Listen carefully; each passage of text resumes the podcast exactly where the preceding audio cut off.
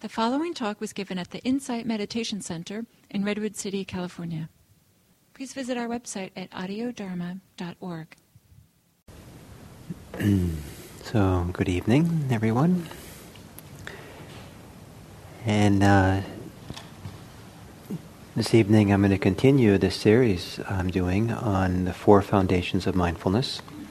For those of you who are new today, uh, the four foundations of mindfulness is the uh, fundamental or the, the kind of root teachings that the Buddha gave that uh, gave birth to the mindfulness uh, movement, or at least the Buddhist mindfulness movement that uh, we're part of.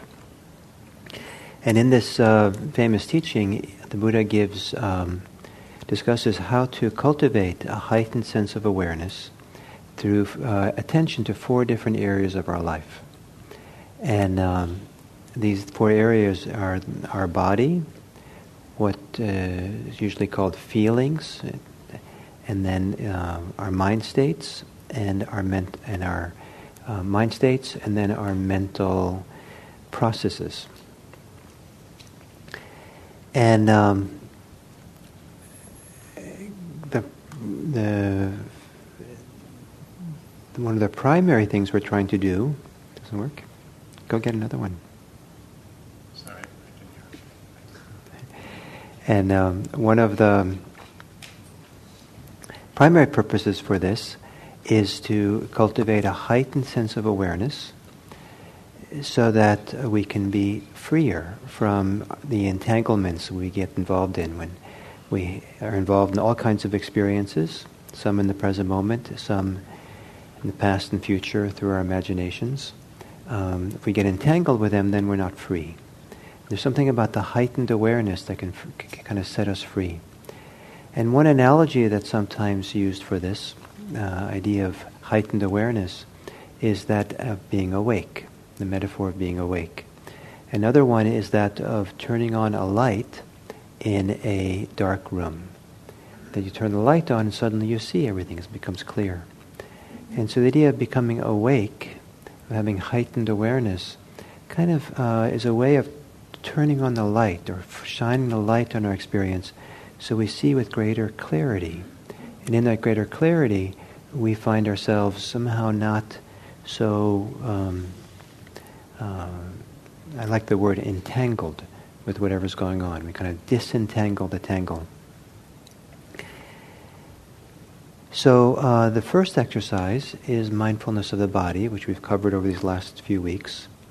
And uh, the idea is that the body is the most accessible part of these exercises. That uh, you can kind of see your body generally, you can feel it, you can touch it, uh, you can know what you're doing when you're doing, when you have uh, physical activities you're doing. So it's relatively easy to be mindful of your body. And uh, so it's kind of like the outer, in a sense, the outer circle of who we are, most accessible. As we get settled in to being present for our body, then at some point uh, we become aware of some of the deeper activities of our body, what's going on more closely, and more intimately, more subjectively with ourselves. And this subjective experience, one of the first subjective experiences that becomes clear, uh, is what's called, uh, translated into English as feelings. The ancient Buddhist word is vedana, which also means to know or to experience, or to feel, not emotionally feel, it's not emotional feelings, but rather to have the, uh, the kind of subjective feelings that arise when we have uh, sensory experiences.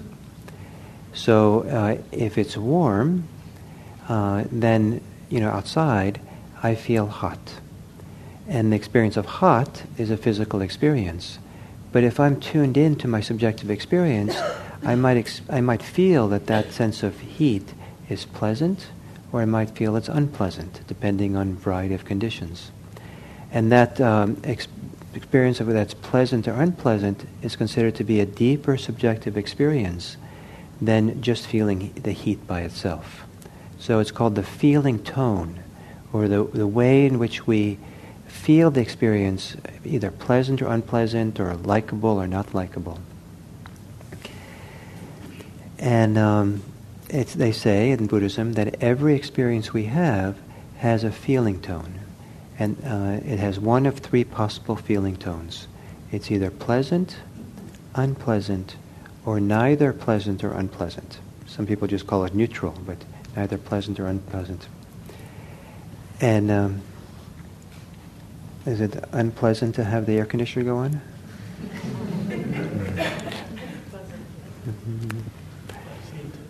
Neither. but requires action. Some people like it.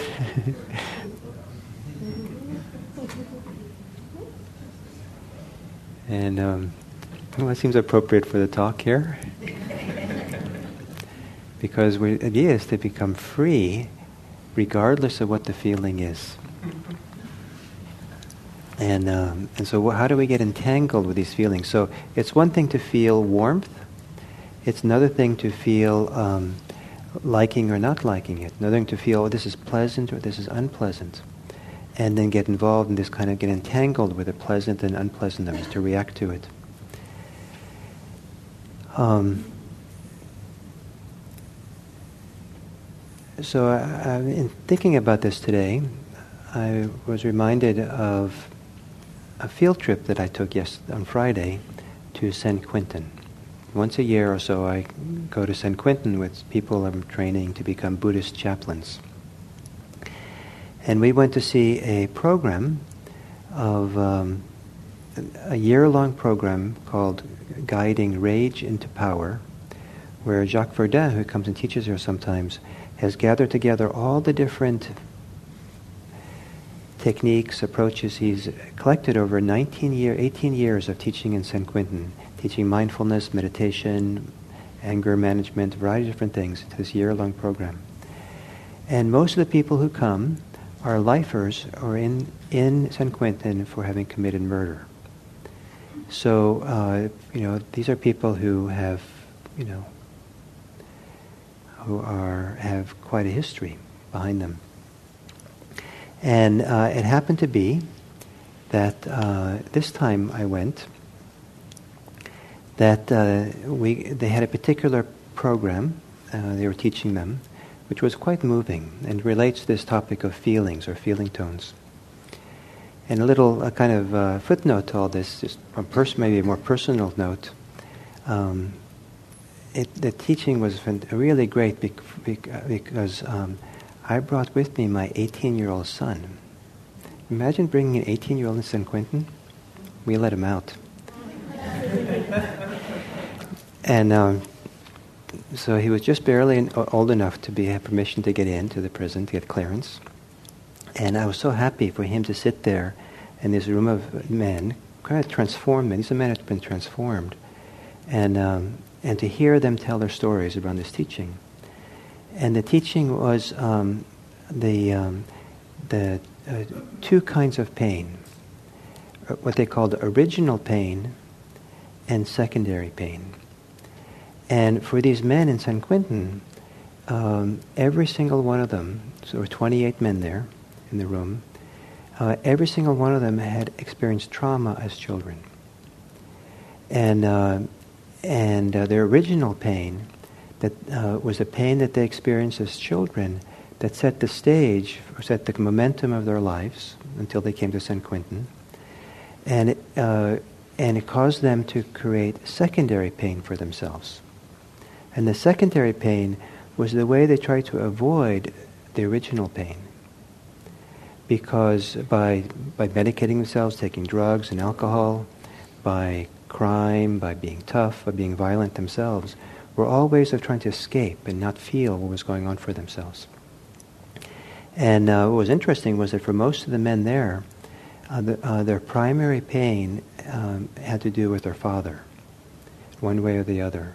An absent father, a father suddenly died, a father suddenly left, a violent father, an alcoholic fa- father. Um, a variety of different kind of relationships with their father was very, very difficult for them.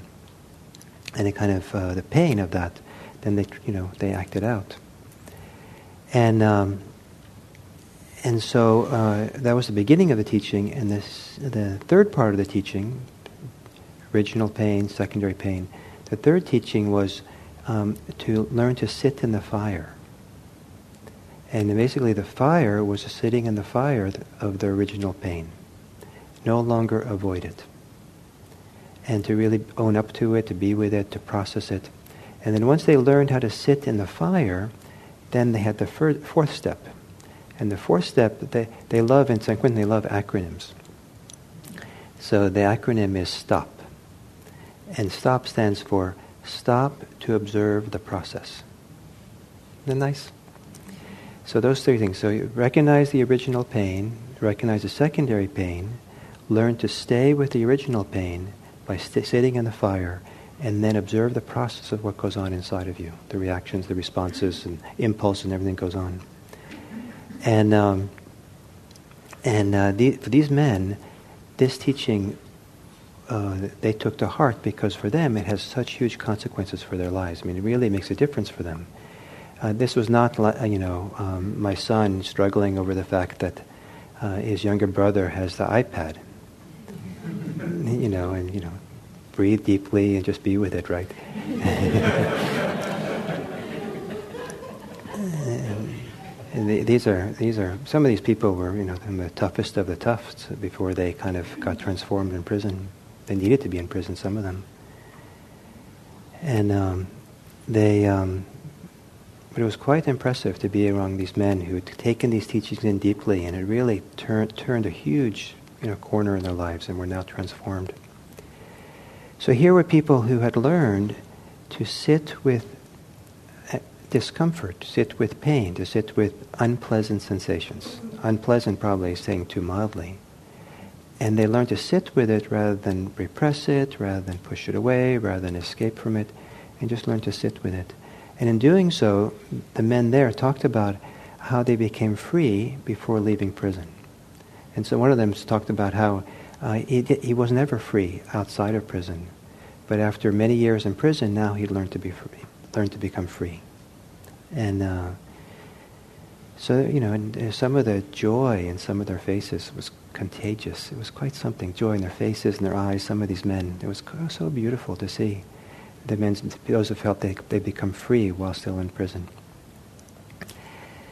The, um, um, so this idea of that there, we have pleasant and unpleasant and other pleasant or unpleasant experiences all day long.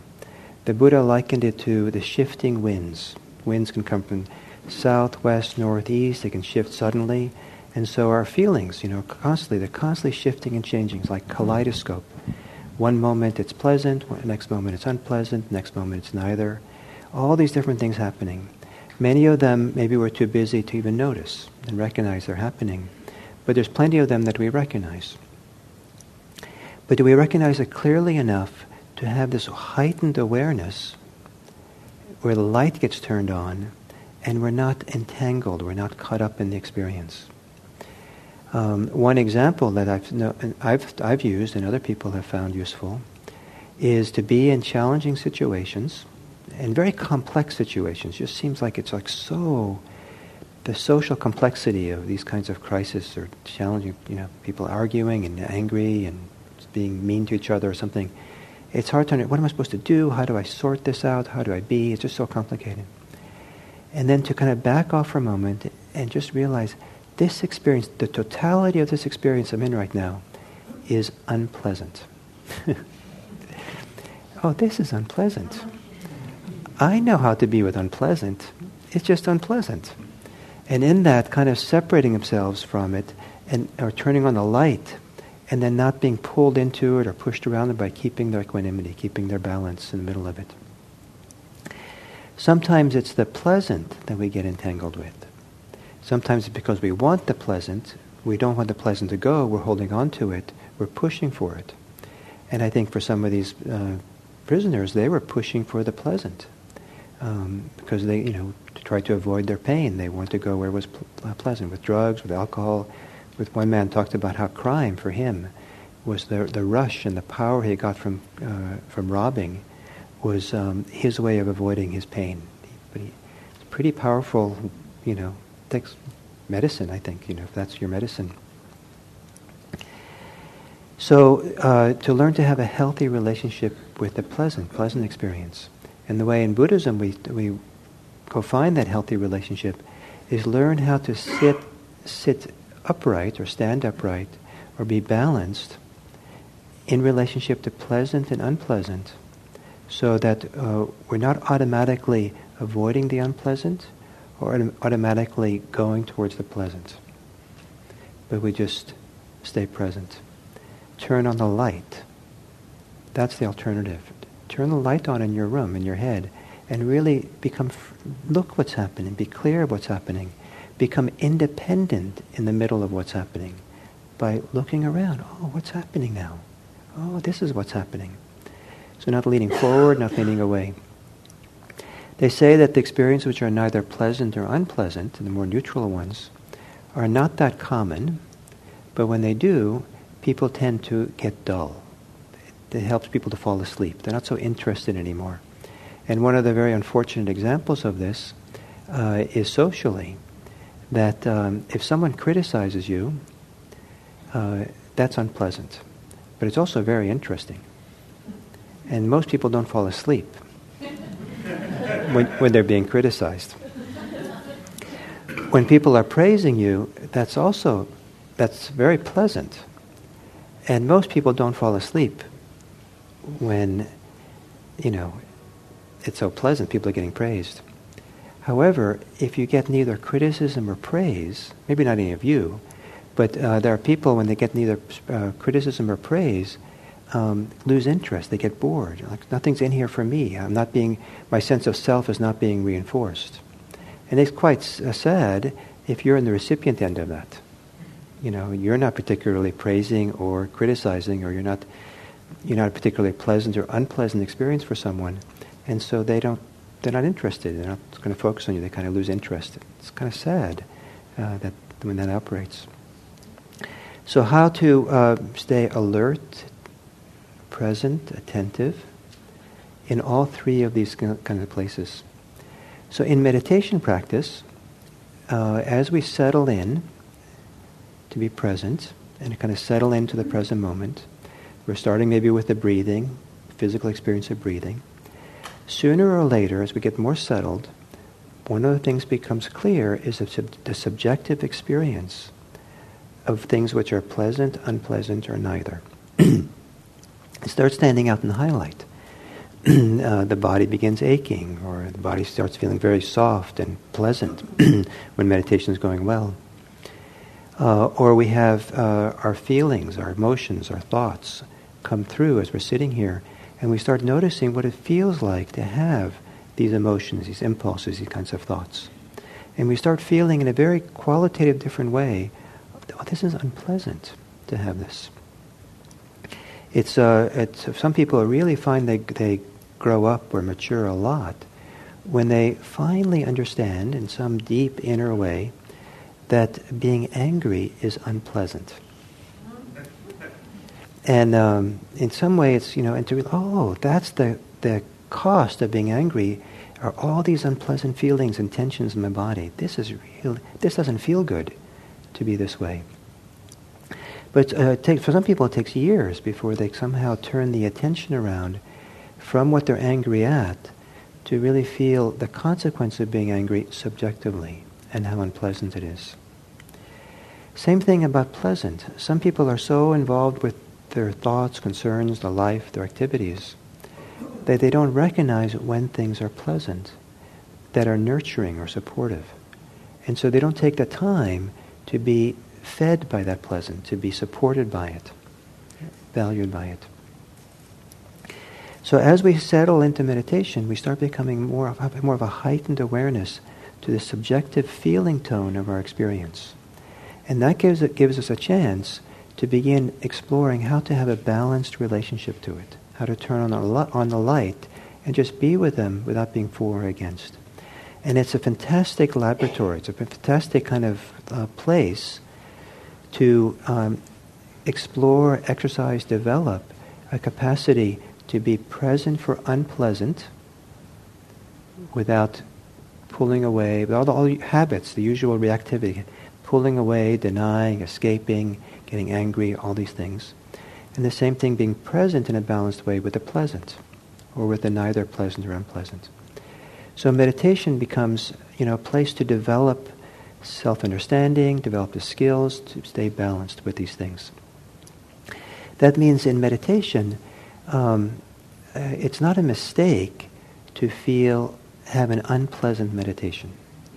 In fact, unpleasant meditations sometimes are the best, at least from the point of view of a teacher who's interested in people grow, grow, you know, developing and growing in the practice. You know, for practitioners, they just want all pleasant. Usually, that's the instinct, right? And then if it's not not pleasant, I must be doing something wrong. But uh, pleasant, unpleasant comes and goes depending what's going on in our lives, and sometimes meditation is unpleasant. And but the opportunity then is to turn on, on the light for the unpleasant uh, sensations, experiences, and learn how to be awake rather than reactive to it. Sit in the fire, and you learn to do that in meditation, and then at, uh, you might get develop the skills so that you can do it in, in regular life when it really matters. When it really matters. So you don't have to go to San Quentin. You can just, you know, stay, stay balanced and present for something that's very, very unpleasant. When you're sitting in your original fire, um, the original pain. So, uh, interestingly enough, this teaching on being mindful of pleasant, unpleasant, and neither is one of the fundamental teachings of the Buddha. He gave tremendous, I can't emphasize how much he emphasizes over and over and over again as being extremely important doorway into freedom. And it kind of makes things in some ways simple. It's kind of reductionistic, but it's reductionistic in the way that um, the narrow, the narrow neck of an hourglass is reductionistic for the sand all the sand has to go through that narrow, narrow neck to come out. And so, if you want to watch the sand, you, know, you can see, and if, if it's really uh, thin, you can, you know, you can watch each grain go by because maybe one grain at a time. It's so narrow, right? So the feeling, you know, so much of our life goes through the neck of the, what is these feelings, the pleasant, unpleasant, and neutral. And it's amazing how much of our life is a reaction to pleasant, unpleasant, and neutral. In fact, uh, I suspect that some political philosophies, some philosophical philosophies, political stance people have, uh, arise not because of some deep philosophical consideration, but rather someone is feeling unpleasant about something and they want to justify getting rid of it. And so they kind of develop whole scenarios. All the lawyers in the mind come up and policymakers come up in the mind and, you know, establish why I have to push this away or why I'm supposed to get this because of the, our kind of very simple amoeba-like relationship to pleasant and unpleasant. If you sit quietly and watch yourself and watch how this works, it's actually quite, a, quite humbling. For those of us who might think we're very sophisticated beings, and everything we do is very deeply considered and, you know, and wise, and, you know, and it turns out that kind of like amoebas. As we go, this narrow, so much goes through that narrow neck. But the Buddha's teachings on this feeling tone, pleasant, unpleasant, neutral, uh, gets more interesting. Once we start understanding how this works, and we get quiet and settled enough to see that the underlying all experience, there's some quality of pleasant, unpleasant, and neutral. And if we can be quiet enough and still enough just to watch that process operating inside of us, then at some point the Buddha says you can distinguish between two different classes of feeling tones, of these feelings. So two different classes of things which are pleasant, unpleasant, and neutral. And um, he used a very um, uh, kind of um, physical word for this. It, literally, its translation into English is those feeling tones which are of the flesh and those which are not of the flesh. And um, so that's kind of pretty graphic, you know, of the flesh. Of the flesh, I understand to be that those feelings, pleasant, unpleasant, and neither, that arise because our physical senses are, are stimulated by the usual kind of uh, sense objects. So if I get a massage, my flesh, that's a pleasure of the flesh. If I step on a nail, that's, that's um, something unpleasant of the flesh. So something has to be, senses have to be stimulated in the ordinary ways in which they get stimulated. Um, not of the flesh are those feeling tones that kind of emerge or glow or rise out of us, independent of what's happening with the, the, the senses. And the primary example the Buddha used for this was uh, the joy and happiness that can well up in deep meditation. So you're sitting there minding your own business, meditating, following your breath, and you start getting concentrated. And without any intention of your own, without anything changing in the world around you, in fact, sometimes the world around you can be quite unpleasant.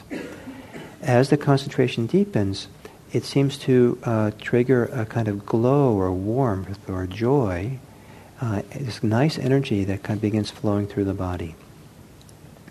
Uh, nowadays, people say, oh, it's just serotonin. but um, but uh, serotonin is, you know, that's nice. You know, it's uh, so it's not it's not not the ordinary senses being stimulated, but some of the chemicals inside of us that are operating that kind of sense things through. And um, this uh, this this kind of pleasant sensation that's he calls it Buddha calls not of the flesh. In modern English translations, because that's kind of a strange translation, um, they've tried other uh, translations. Um, one that some of you who read these kinds of suttas come across, it's uh, uh, tra- translated as unworldly feelings. And I don't know if that works any better than not of the flesh, unworldly, not of the world. But um, the, uh, some people have tried using spiritual as a translation for it because it's often connected to people's spiritual life, how the Buddha talked about it. So what it, what it happens is as we settle into practice in a deeper, deeper way, more connected to ourselves, when we wake up, the light is turned on, there's a kind of uh, very pleasant, enjoyable sensations that begin to well up that are a byproduct of that clarity, of that subtleness, of that sense of balance and harmony that can come. And not only is it pleasant, but it's nourishing. And it kind of nourishes us, it kind of feeds us in a good way. It's kind of like something, oh, this feels healthy. This feels good. This is, um, the Buddha, when the Buddha first experienced this for himself, his reaction to it was, oh, I don't have to be afraid of this. Because in ancient India, there was a certain fear that some of the religious people had about anything that was pleasant because it would trigger some kind of attachment and desire too much. But this is ple- this this is this I don't have to be afraid of. And so to be able to be to be able to tune in and recognize pleasant inner sensations of our our in, the quality of our inner life, our inner life starts feeling pleasant, is one of the stepping stones to going deeper into this mindfulness practice. Now, um, uh, this uh, feelings not of the flesh, there's also unpleasant ones. And the primary one the Buddha gives as an example is for someone who wants to have a spiritual life, wants to go and be able to go deep, more deeply into this, and, but for some reason their life circumstances uh, prevent them from doing it. And so their strong longing and desire is frustrated and the the unpleasantness of that is um, is called uh, unpleasantness not of the flesh, unworldly, unworldly, and, uh, spirit, you know, spiritual unpleasantness. And I think some some people, maybe some of you, have had that experience of somehow feeling frustrated or feeling like, like somehow you can't follow through on um, on what you really want to do right? Like this gentleman here, right? How many years were you wanting to follow through, but you didn't? How many years? What? Did you did you want to follow through on your spiritual longing, but you didn't? Oh, many, Huh. many, many, many years. Decades, right? Decades. Yeah. So this man here waited a long time. Good things are worth waiting for. Good things are worth waiting for. and um, so, um, so, so what happens here is that um, so in this four foundations of mindfulness, um, the first six exercises are about staying connected to your body, using your physical body, your body as an area to develop a heightened sense of awareness. Then there's a turning point that goes on where at this, fe- at this juncture of feeling tone, where we start dipping into the inner subjective experience that we have. And at first it's a little bit more the more obvious feeling tones of that of the flesh, which could be said to be a little bit on the surface, surface pleasure. But as we get more settled, then we start going underneath the surface to the deeper quality of our being, inner life. And that also can be pleasant, unpleasant, and neutral. And we become more sensitive, more aware of a higher quality of an inner life. And that high, and becoming aware of this higher quality, I see it as a um, as a very important um, uh, piece of information that then makes sense of what we're doing in the second half of these exercises in the four foundations of mindfulness. So, because in the next exercise, we're becoming aware of our mind states and then the inner mental processes that affect our mind states, that affect the quality of our inner life. So, we want to become more and more aware of this inner life because the quality of our mind, the quality of our heart, is uh, one of the most precious things we can be the caretaker for. No one else can be the caretaker for the quality of your own heart, the quality of your inner life. And so, if you want to start becoming the caretaker for it, responsible for it, and cultivating a high inner quality of a high inner quality of inner life, then these uh, this practice of mindfulness that goes from the body to feeling tones to mind states is moves in the direction of, be, of being able to be the caretaker for it. As we become more and more a caretaker for our inner quality, quality of heart and mind, we get the information of how to be even, even more uh, caring of it. As we get more caring of it, we, we, we prepare the mind, we create the kind of inner life, inner quality of mind that has more and more access to wisdom, more and more access to understanding what do we do that causes us to lose that quality, and what's, what do we do that supports having more of it. And that's one of the definitions of wisdom, is to become a caretaker of the quality of your heart for yourself. And the door, one of the, door, the doorway into this is to become aware of our feeling tones pleasant, unpleasant, and neutral. So while on the surface it might seem that the exercise to be mindful of pleasant, unpleasant, and neither is kind of simplistic, reductionistic, kind of maybe not so interesting because there's more important, sophisticated things to be interested in in life. Um, uh, this is really the hourglass neck in which uh, that opens up for, for, at least in, Buddha, in Buddhist terms, into a deep inner spiritual life.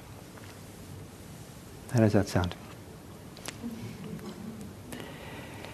We have about five minutes, and uh, if any of you have any questions about this, or comments, or testimonials about sitting in the fire, or anything, please.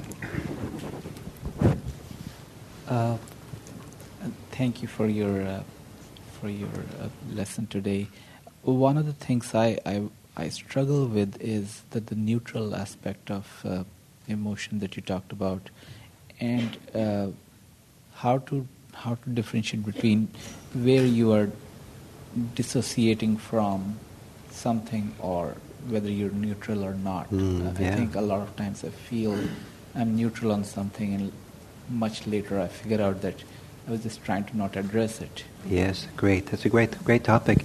So, how do we associate uh, being neither pleasant or unpleasant with being neutral or being numb?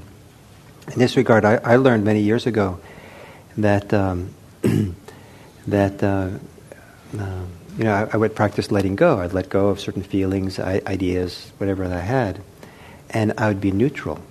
I thought, oh, good, I did it.